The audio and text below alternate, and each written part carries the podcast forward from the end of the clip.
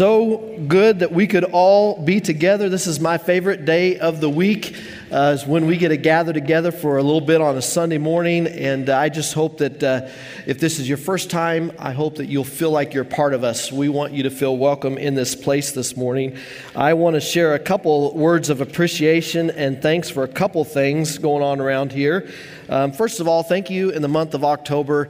Uh, this church, you just your your cards to the pastors, your text, your your uh, emails, um, your your gifts, your tokens of appreciation. Uh, none of them go unappreciated by each of us, and we just say thank you so much. But beyond that, thank you for the way you love us all year long. Thank you that you're not a church that waits till October. Uh, so many of you. This is just a great church. I'm so thankful to be a part. Our our team is thankful to be a part of this church. So we thank you this morning. The other thing I want to thank you for is a couple weeks ago, we gave out a challenge that we are outgrowing our volunteers and our children's um, on Wednesday nights, and uh, especially Wednesday nights, but Sunday mornings too. And we need more volunteers. And you guys stepped up and rose to the challenge. And I want to thank you this morning. And I just want to encourage you, uh, keep it up. But thank you. So many of you stepped up, and we are um, so grateful. I know Pastor Christie is grateful for that. The last thing before the message this morning is you have uh, some um, uh, notes. They don't look like this this morning, but you have some notes in front of you. And there's a lot of fill in the blanks. If you're one of those that you love fill in the blanks, this is your Sunday. You pick the mother of all Sundays to come to church because there's fill in the blanks on the front and the back. And so um, if you didn't get those around you, I see a few looking for them. Uh, apologize, you're supposed to get those on the way in. But if you are one of those that you look at all those notes and you say, this just feels like homework, you know, I'm coming to church for some rest and some Sabbath, and it feels like homework today, don't let that discourage you. I want to say the, the paper that we use is the perfect weight uh, for a, a, a, paper airplane. It really is the perfect weight. So don't let it discourage you if you're not a note taker. We don't want you to feel any, you know, make a good one today and see if you can, you know, beat that. I, I I nailed you. I didn't mean to do that, but it woke you up, so it accomplished the purpose. So, hey, anyway, uh, so glad you're with us today. I want to share with you this morning a little bit of a story. Um, it's about a pastor. Uh, this particular pastor had a parrot. And this parrot constantly was saying, he taught him to say some things, but he's trying to teach him more, but he only said, Let's pray, let's pray. And he couldn't get his parrot to learn anything else. It was always, let's pray, let's pray. But then he heard about one of his board members who also had a parrot, and his parrot said, Let's kiss, let's kiss. And that's all this parrot would say is, let's kiss, let's kiss. So the pastor was like, hey, I would invited the board member over to his house and invited the parrot to come with him. And uh, when the board member came, he put both those parrots in the same cage, wanted to see what might happen. And the board member's parent, parrot said, let's kiss, let's kiss. And the pastor's parrot said, thank the Lord, my prayers have been answered. So, this morning, uh, this is actually the last message of our series. It's about prayer. And it's also a good segue to where we're going to next week as we're doing a new two week series on marriage. And uh, we need lots of prayer for that. And uh, God wants to help us. Uh, Pastor Dustin and I actually are each going to take a message. It's just a two week short series uh, before we head into a series uh, four weeks leading up to Christmas Christmas called Missing Peace. We all need peace in our lives, and we know where the, we feel like we have the answer for us to that question. So I hope that you'll join us for leading up to Christmas. But the next two weeks, and if you're, even if you're not married, there's principles that apply, and some of you might want to be married one day, and there's principles that applied as well too. So um, Pastor Dustin's going to take a message. I'm going to take a message. Uh, we're calling this series for better or worse. I said, I'll take the better. Dustin, you take the worse. And so, uh, anyway, no, we, uh, we are looking forward to the next couple weeks. Hope you'll join us. Uh, but we've been in this, this series called Vintage Faith. Uh, vintage is something that has been produced well at a time that something was produced well in our lives. And uh, we've been calling the series Vintage Faith. Really, it's about seven uh, habits of effective Christians, seven habits that those who are following Jesus that have, have, and this has gone on for centuries, that has that has served people well in growing their faith. Now, I do want to just say something about these habits that we've been talking about, both today and the last six weeks. Um, habits aren't our salvation. Uh, habits don't make us a follower of Jesus. They don't they don't bring to us salvation. We're saved by grace through faith so that no one can boast. It's only because of what Jesus Christ did on the cross for us that we are saved, and by receiving that by faith. But there are uh, habits that we engage in that help us grow in that faith. I would equate it to also our, our physical health. And so there's times in my life I'm a yo yo dieter, I'm a yo yo eater and exerciser. And those seasons in time when I'm exercising and eating healthier, I feel better. I have more energy. Um, you may not recognize it when I went to Bogey's last night at 8 o'clock and had a shake, but my body recognizes it and my wife recognizes it when I want to come home after work and I just want to, you know, I want to sleep more. I want to take more naps. Those are, are, you know, it doesn't, you would know the difference. You would know the difference. But I, I know the difference, and I know what a difference it makes when I, when I eat healthier and when I take care of myself a little bit more. I, I feel more energy, I feel more energetic. The same is true in our relationship with the Lord, our spiritual life. Is this doesn't save us, but it does help us to be healthier. It helps us to grow in health. And so we've been talking, if you're here for the first time, let me just recap the seven habits we've been talking about. You can always go back online to hutchfirstnaz.org and go to our message series and look at previous series. But let me just rehash a few of these this morning. Uh, the first week we talked about authentic community talked about how we're just better together. God didn't create us to be alone. He created us to be together. So we talk about life groups is one of the things we talk around about around about here.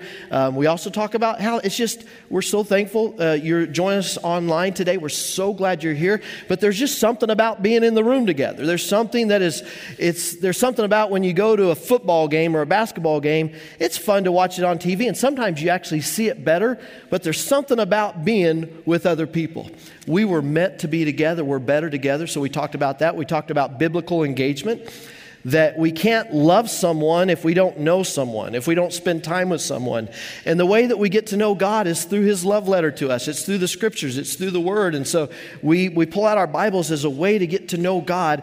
And the more we know Him, the more we're able to love Him. Then there we talked about joyful generosity and humble service. And we're never more like Jesus than when we're serving and we're giving. Uh, Jesus came, He gave everything He had. He came to serve, not to be served. Then we talked about um, organic outreach. And I just have to say on this one, um, sometimes people may wonder why do we do this crazy thing that brings out three or 4,000 crazy people, you know, dressed up in costumes and things each year? Uh, this is our why. And some of you that maybe saw this on our uh, Facebook or social media this week or Instagram, I wanted to share with those of you that didn't get to see this. Uh, the Gregories attended our church, our, our trunk or treat event three years ago, and it impacted their family greatly. And this is our why, why we do this. Uh, Jenny, um, the mom, said this We were searching for a church where we could be ourselves and where we could safely and gracefully grow in our faith. Coming to the trunk and treat or treat allowed us to feel that love from the entire HFN family. When we tried out the church for the first time, we met with the same we were met with the same welcoming, loving, forgiving arms, and it's never stopped in the 3 years we've been attending, we've only grown. In our church journey, we're, we're also trying hard to find a children's program where our kids felt comfortable and where they could grow in their faith, and HFN was the perfect fit. We have been incredibly blessed by our time at HFN, and it felt like it all came full circle this year as I was able to volunteer and give back to such a meaningful event to our family and our community. And so I just want to say that's the reason why. That's why Jesus, his words to us, his marching orders to us was go, not come, not stay, but to, to go. And so we want to, uh, that's part of uh, growing in our faith. And today, and last week, I'm sorry, last week we talked about worship that worship is um, vital to us. Worship is our weapon. Uh, when we worship, uh, you know, fear, we talked about fear uh, can't be in the same place where there's worship. When we worship, it replaces our worry with wonder. And today, we're talking about prayer.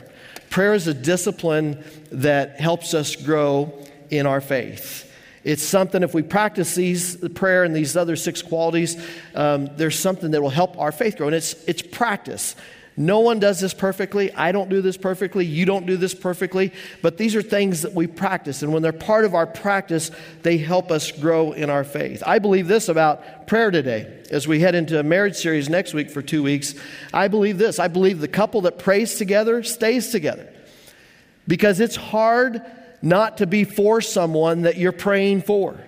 And we know the word for means, when you see those t shirts around here, for means that you're in favor of. We know this world has a lot of things that they're against. There are a lot of things that um, even the church sometimes shows what they're against. But for means that you're in favor of. God is for us, so who could be against us? And, and if you are praying for someone, then it's hard not to be for that someone. And so today we're going to take a look at the best passage on prayer from the words of Jesus. In Luke, in the Gospel of Luke, the disciples came to Jesus and they said, Teach us how to pray. They'd watched him pray, they had been with him, they'd spent three years with him. They came to him, they said, Jesus, teach us how to pray. I'm not taking the Luke account, I'm actually taking the Matthew account because there's, a, there's some background to the Matthew account I think that is helpful for our discussion today. So if you want to join me, Matthew chapter 6, verses 5 through 15. Jesus said this And when you pray, do not be like the hypocrites, for they love to pray standing in the synagogues and on the street corners to be seen by others. Truly, I tell you, they have received their reward in full. But when you pray, go into your room, close the door, and pray to your Father who is unseen. Then your Father who sees what is done in secret will reward you. And when you pray, do not keep on babbling like the pagans, for they think they will be heard because of their many words. Do not be like them, for your Father knows what you need before you ask Him. This, then, is how you should pray Our Father in heaven, hallowed be your name. Your kingdom come, your will be done on earth as it is in heaven. Give us today our daily bread and forgive us our debts as we also have forgiven our debtors. And lead us not into temptation, but deliver us from the evil one. And, and this is so important. Jesus didn't leave this out. The follow up to that prayer, he says, For if you forgive other people when they sin against you, your heavenly Father will also forgive you. But if you do not forgive others their sins, your Father will for not forgive your sins. This is a beloved uh, prayer that so many in and outside of the church know at least parts of it. The Lord's Prayer is what we call it. And today, as we kind of dive into this a little bit, I'm just, just share to start off with. Um, this isn't for your notes yet. We're getting there. We're going to speed things up here in a minute. Uh, but you'll see in here that there's six requests in this prayer that Jesus teaches us. Three are for God and about God, and three are for us. The first three are concerning God. Hallowed be your name. Praise name. Praise the name of Jesus. Praise God. Worship him. Then it says, Your kingdom come. We're to pray as believers for the speed of God's kingdom. We want to see God's kingdom come. And the third prayer concerning God is that His will would be done on earth as is in heaven. We, those are the three. First part is the, th- the first part of the prayer. The three prayer is concerning God. The second three requests are concerning us, concerning yourselves. Give us, forgive us, and lead us. Give us this day. That, that's dealing, that's praying about our present. And we all have things that today that we come in here this morning that we're praying about, that's in our present life. We're going through it right now, or we're, we're in the middle of it. We're praying for those things in our present. Then he, and then he said, Forgive us. That's, that's praying to God about our past. It's, it's giving to God our past. It's seeking His forgiveness. It's, it's seeking His help. It's committing our past to Him, good, bad, and indifferent. And then lead us is about our future. It's trusting God with our future and, and praying about the things ahead of us. But Jesus started all this before he went into the Lord's Prayer. The first words was, and this is where your notes begin if you want to follow along, is that the attitude is so important. Begin with the right attitude. Jesus said, and when you pray, not if you pray, when you pray. And, and the person in, here, in this room or watching online that feels the least like they're praying, you're praying. It, it's not a matter of if, but when. In fact, studies for the last several decades have consistently been around the same. Uh, if you asked anybody in the United States in the last year, um, if uh, this last week, about 85% said they prayed this last week. Of that, about 64, 65% said they prayed more than once a day. Uh, there, there's a lot of prayers. You know, God help me is a prayer of mine. It's probably a prayer of yours as well too. But begin with the right attitude. Not, not if you pray, but when you pray. So begin with the right attitude. So we know we're praying. Uh, most, most people pray, but when you pray, begin with the right attitude. Attitude is the foundation. So it goes on to say, and when you pray, do not be like the hypocrites, for they love to pray, pray standing in the synagogues and on the street corners to be seen by others. Does that mean that we never pray like, in, like we do up here, that we don't pray? No, it's just talking about the attitude in which we pray. That we shouldn't pray to, you know, it shouldn't be one of these, oh, that was such, you know, I'm, I'm, I'm not against a beautiful prayer. But God hears the prayer of our heart, not how well it comes out. And so it's not that we can't pray in public, but the attitude, it needs to be a humble attitude. And when you pray, do not be like the hypocrites, for they love to pray, standing in the synagogues and on the street corners to be seen by others. But when you pray, go into your room, close the door, and pray to your Father who is unseen. Then your Father who sees what is done in secret will reward you. I love that word. I love that word that so often I think our world thinks we have a God that is ready to come down on them, uh, to condemn them, to, to, to be against them, and, and, and doesn't want the best for us. I believe we have a God who wants to reward us.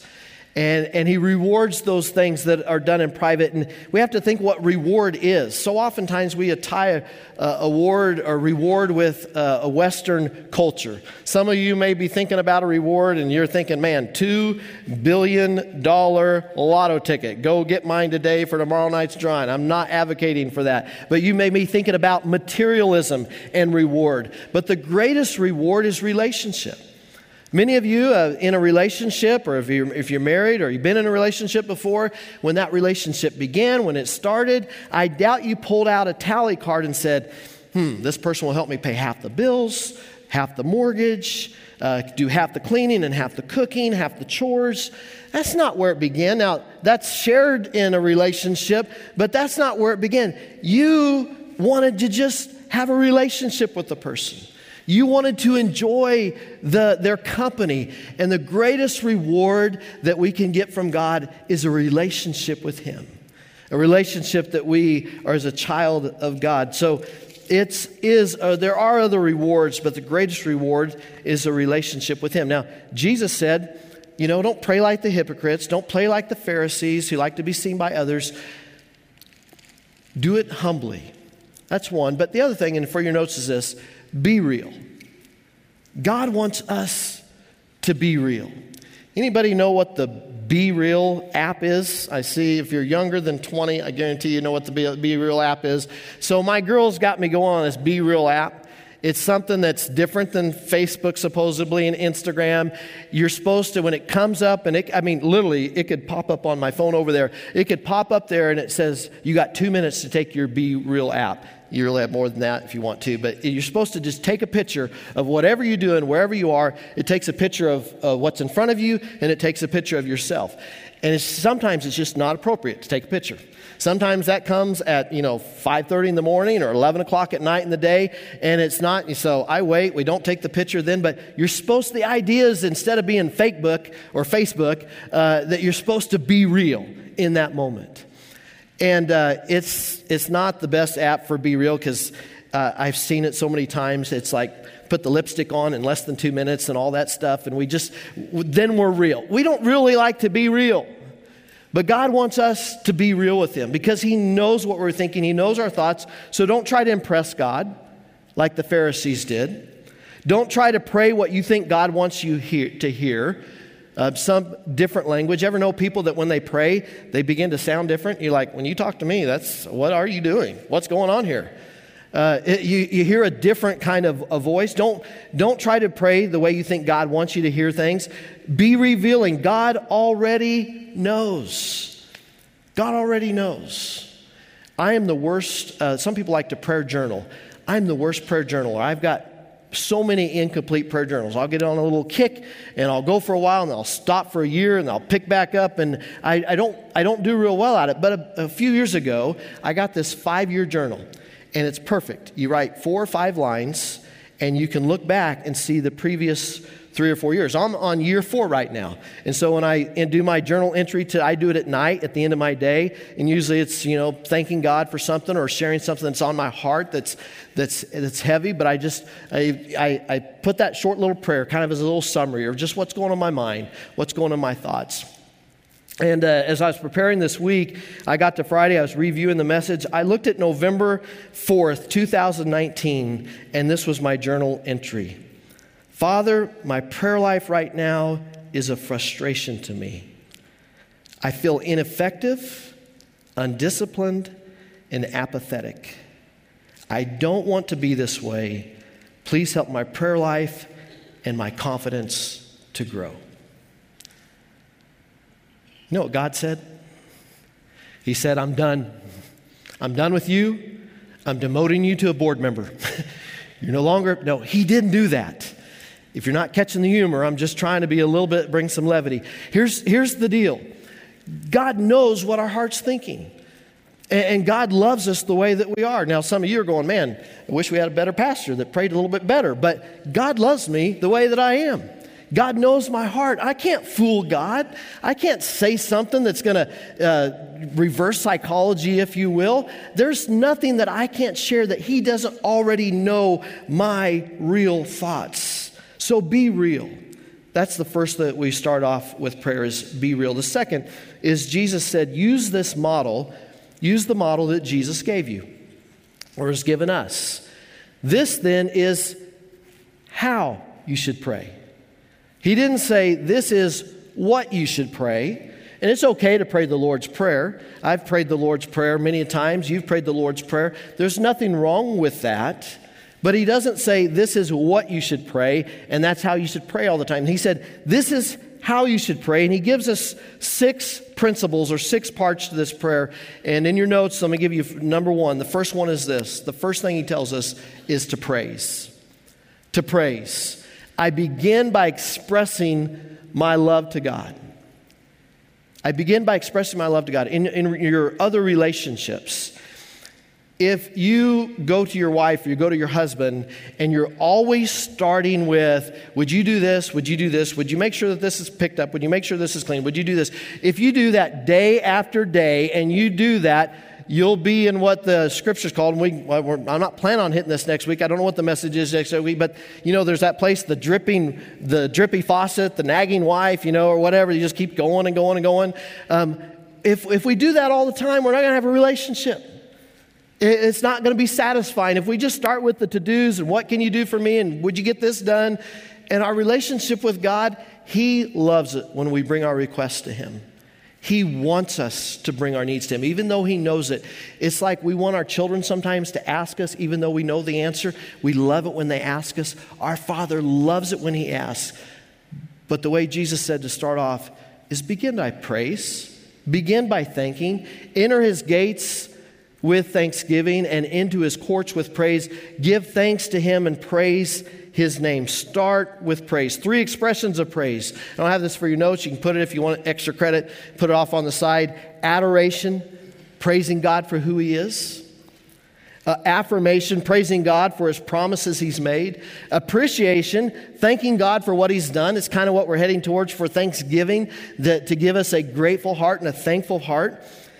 Enter his gates with thanksgiving, his courts with praise. The second part of the prayer is purpose. God tells us, or Jesus tells us, that begin with purpose. So begin with praise, then go to purpose, then go to purpose. I commit myself to God's purpose and will for my life. Your kingdom come, your will be done. When we pray this part of the prayer, your kingdom come, your will be done, let's think about it this way Who's the most important person in a kingdom? Who's the most important person in the kingdom? Not a trick question. It's the queen or the king, right? The king, let's just say that in this case, the king. We, have, we had a queen for 70 years, now we got a king over in Britain. So the king is the most important person in a kingdom. And what is the purpose of that king? The purpose of that king is to rule and reign. And when we say his kingdom come, his will be done, we're saying, God, we want you to be king of our life. We want you to rule and reign. We want you to call the shots. We want to submit our will to your will. We're not praying, do as I would like done. We're praying, your will be done. Jesus prayed in the, in the garden. Uh, you know, he prayed for himself, Lord, take this cup from me, but nevertheless, your will be done. We're submitting to God and his authority. The third is provision. I ask God to provide for my needs. Give us today our daily bread. Now, this goes back to do we believe we have a God that cares for us or a God that's indifferent? If we come from a place that we believe we have a Heavenly Father who loves us and cares for us, we can believe with our whole heart that God wants to provide for us, that God wants to take care of us, that God wants to help us. Give us today our daily bread. One of the ways when we talked about um, generous giving as a part of a believer, one of the reasons, biggest reasons that we give is because we're saying, God, we trust you, that you're providing for us, that you've given my job to me. You've given my family our income. You are the one. Yes, we could say it's because I worked hard that food's on the table and we have the house that we have. But really, if we're a believer or a follower of Jesus, we're going, man, we may be good at what we do. We may be good in business. We may be good at teaching. We may be good at whatever we do. But God has given us those gifts. And when we give back to Him first, we're saying, God, I trust that you are providing for me. I ask God provide for our needs. This is a place where we begin to pray to our needs. The third, the fourth thing is pardon. I ask God to forgive my sins and forgive us our debtors. And forgive us our debts, excuse me, and forgive us our debts. I want to sh- share with you a little, some, a few things on this one. Uh, there's a few subtitles under this part, and it's what I call the four steps to freedom and forgiveness. Because Jesus came to set us free. He came to set us free from our sin. He, he came to forgive us of our sin. And to experience freedom and forgiveness, there's some things that the scripture is rich in. And, and the first one is this ask the Holy Spirit to reveal every sin. King David said this Examine me, O God, and know my mind. Test me and discover my thoughts. Find out if there's any evil in me. God knows if there is anyway, but this is saying, God, I just give you permission to every area of my life. And if there's something that I'm missing, if there's something I'm not seeing, if there's something that my eyes are blind to, I want you to re- I don't want there to be anything that's keeping me from being free in, in my spirit and in my walk with you. Confess, the second thing is confess each sin specifically. You will never succeed. Now, King David was the one that wrote the first one. This is King Solomon. This is his son. This is the known as the wisest uh, man to ever live. You will never succeed, he says, in life if you try to hide your sins. Confess them and give them up, then God will show mercy to you. God wants to show his mercy, he wants to extend his grace. But there's a place that we need to come and confess. I mean, coming to God, the first step in coming to God is confessing that I'm a sinner. It's hard to admit we're wrong. We don't like to admit we're wrong, but we have to come to the place and say, God, you're right. I'm wrong. I've sinned. I need your forgiveness. That's the starting place, but confess the sin. And have you ever had someone uh, apologize and it was pathetic. Maybe you've given one of those pathetic apologies when it was just like, you know, it's maybe to get out of an argument, you don't really agree, and you think, I really didn't do that, but if I've done anything to offend you, I'm sorry. What's that mean to you? Nothing. It means absolutely nothing. What means something to you is when someone says, I'm sorry for doing this. I'm sorry that I said that. It means so much more when it's spe- specific. And God knows those things in our life. So that it leads to the next thing make restitution with others when necessary. Four steps to freedom and forgiveness. Make restitution to others when necessary. When you remember your brother has something against you, go at once and make peace with him, then come back and offer your gift to God. I think this is something that should happen a lot more in the Christian life and in the church. There should be a lot more of this, and we should be the best at saying two words I'm sorry. It should roll off our tongue a lot easier than anybody else. It should be a, a, a staple of our vocabulary. Not to do things and just in, in, in greasy grace and just do things and I'm sorry, I'm sorry, I'm sorry. But it should come easier to the believer to say the words, I'm sorry, to make restitution, to make things right. Um, this doesn't happen all the time, but this is a rare thing that took place last Sunday night after trunk or treat. Um, I received a call out of the blue, a call that I was not expecting, a call from someone uh, from my past, a call from someone who said, Pastor, I want to say I'm sorry to you. And they just didn't say, I'm sorry for whatever. They went to something specific. It'd been long enough, I didn't remember what that specific was. I was trying to recollect, but I didn't recollect what that was. But you know what? It wasn't so much for me, it was for the other person. I had forgotten about it. I had forgot what that specific thing was until I was reminded of it. But you know who was set free? The person on the other end of the phone was set free.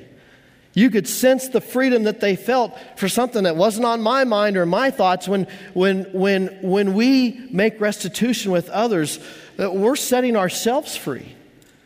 We are finding freedom and forgiveness when we make restitution and try to make it right with others. And lastly, by faith, accept God's forgiveness. 1 John 1 9, I love this, one of my favorite verses in the scripture.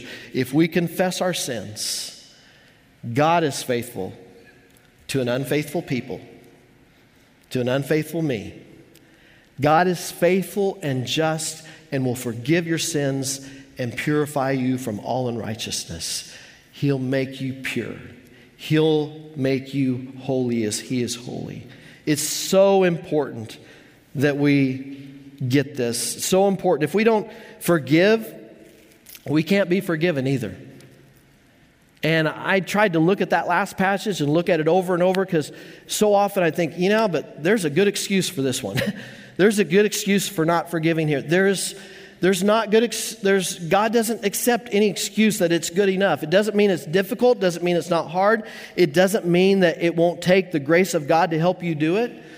But when you forgive someone, you're not letting them off the hook, you're letting yourself off the hook. You're trusting it to God and say, God, it's on your hook. It's not on my hook. It's for you to take care of it. When you forgive someone, you're not letting the other person off the hook. God will take care of that, whatever that is. You're letting yourself off the hook. And that's where freedom comes. These four steps to freedom and forgiveness. And then, last two things um, in the prayer. The fifth part is people.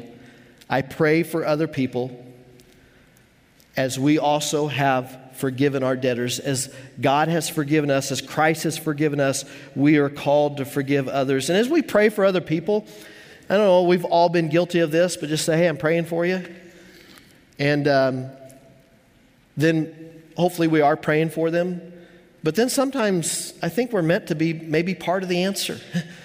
maybe sometimes when we pray, we say, God, is there something I can do? Is, is there something I can do to help? There's a story of several women who were visiting an elderly Mrs. Smith who was very ill. After a while, they rose to leave and they told her, Darling, we will keep you in our prayers.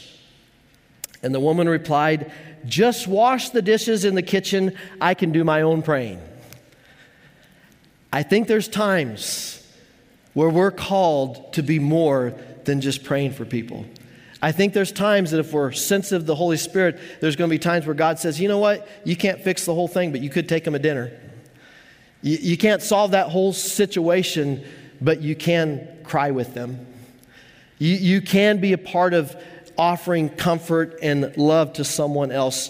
As we pray for others, let's also ask God, God, where might I be part of your answer? And finally, protection. I ask for spiritual protection from God and lead us not into temptation, but deliver us from evil, the evil one. This should be a part of our daily prayers. We are in a battle. There's a spiritual battle taking place, and there is someone who's for us, God is for us, and there is an enemy. And whether you want to call him the devil, Satan, or whatever, there is an enemy. You don't have to believe in them, but I'm just telling you, it's kind of like when I was growing up uh, I was had my cousins that I never saw. You know those cousins that never show up, and all of a sudden they go, "Oh, we got more cousins." I didn't know we had these guys, and so there was four cousins that showed up on our doors. My dad's brother, who we never saw, and they came from a very strict upbringing. I grew up from a pretty strict upbringing, but this was really, really strict. And I remember we were about the same grade. This cousin of mine that I just met, he was in the third grade. We had a two level, bi level home, and he was watching at the top of the stairs all the rest of us kids watch TV. And he never joined us. He never joined. I didn't know what the deal was. So I was just trying to be light and welcoming to our home. So I went up there and I said, Hey, um, we're all watching TV down here. If you want to come down, you can watch TV with us. And he goes, uh, uh, We don't believe in TV. I didn't know what that meant as a third grader whatever. So I all said the only thing I could think of. I said, Well, it's real. you know? He didn't come down. Uh, There is a real enemy of our soul. And whether we pay attention to it or not, he's battling against you every single day. He's battling against us every single moment. So we can deny that there's a battle going on, but he's not in denial. There is a battle going on, and he wants you to lose, he wants you to quit, he wants you to give up on your faith. He wants you to give up on your marriage. He wants to give up on your parents. He wants you to give up on your kids. He wants to give up on school. He wants you to give up on your work. He wants you to quit. The enemy is on the battlefield every single day. He's showing up without fail. He wants you to fail. He wants you and me to fail. He wants us to fail. But there is a victor of our soul who's battling for us every day. And he wants us to come to him. And even when we fall into the hands of the enemy, he's saying, I'm here, I'm here to pick you back up. Let me help you. I'm for you. I'm not against you. God wants to help us get the victory. 1 John 4 4 says, The Spirit who is in you is more powerful than the Spirit who belongs in this world. We have an enemy that needs to be respected, but we need to know who's the victor and who has authority and who has the power. And when we don't pray for spiritual protection, when we don't come to God every day and asking God for spiritual protection, we're denying ourselves one of the benefits that God wants to give us. He wants to help us, He wants to give us victory. And sometimes that victory just comes through some of the other six things we talked about. Sometimes it's when we throw up our hands, we don't know what to do, and we just worship. And we worship God. Sometimes it's we don't have the strength on our own, so God puts us in a life group. He puts us in a community of Bible believing people that love me for who I am, but love me, that want to see me be stronger. And so we have accountability. We have people in our lives. We have authentic community. But God wants to help us to spiritually protect us. Would you pray with me this morning? Heavenly Father, with your heads bowed and your eyes closed this morning, If you've been here these last seven weeks, maybe just think upon some of these things. What is it God's spoken to you the most about? Is it that you need to be with other believers? You need to be an authentic community? Is it that you need to give up the things and just worship God and, and you need to turn this over to Him and begin to worship Him even though you don't understand what's going on? Uh, is God asking you to serve as some of you stepped up and served?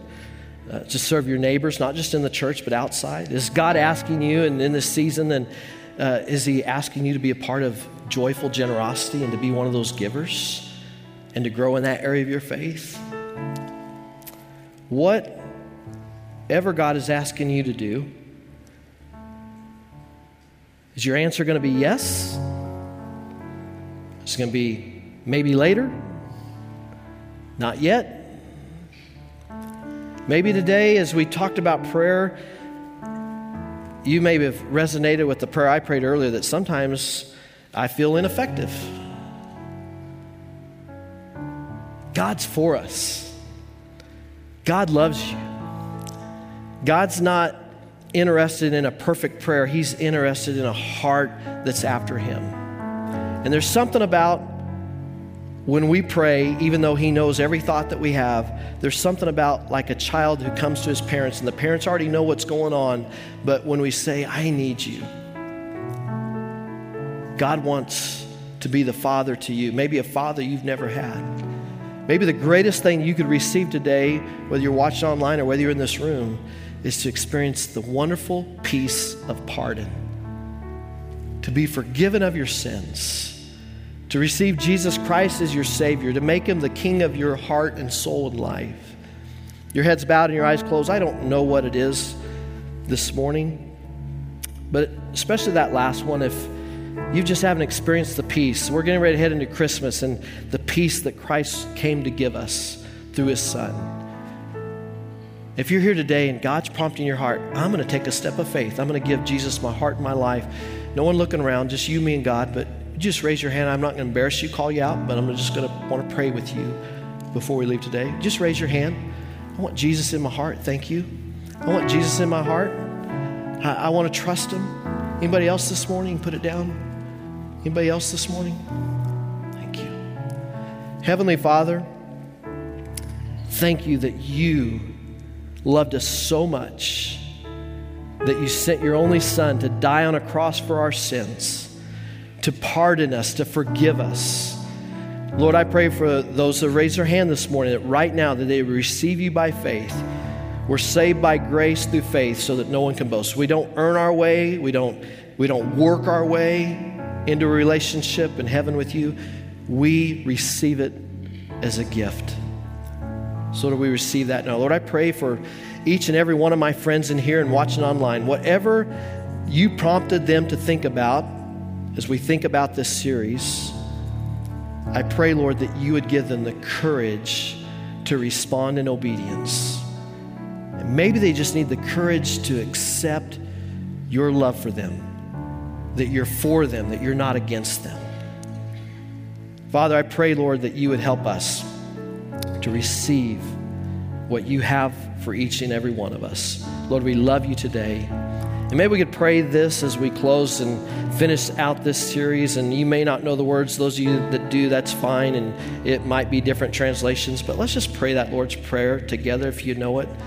Our Father, who art in heaven, hallowed be your name.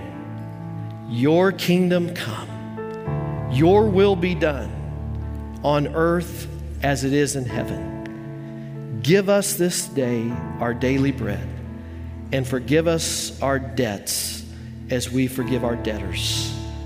And lead us not into temptation, but deliver us from the evil one. For thine is the kingdom, and the power, and the glory forever and ever. Amen. God bless you. Have a great rest of your week. Can't wait to see you next Sunday. Go be his hands and feet this week. God bless you.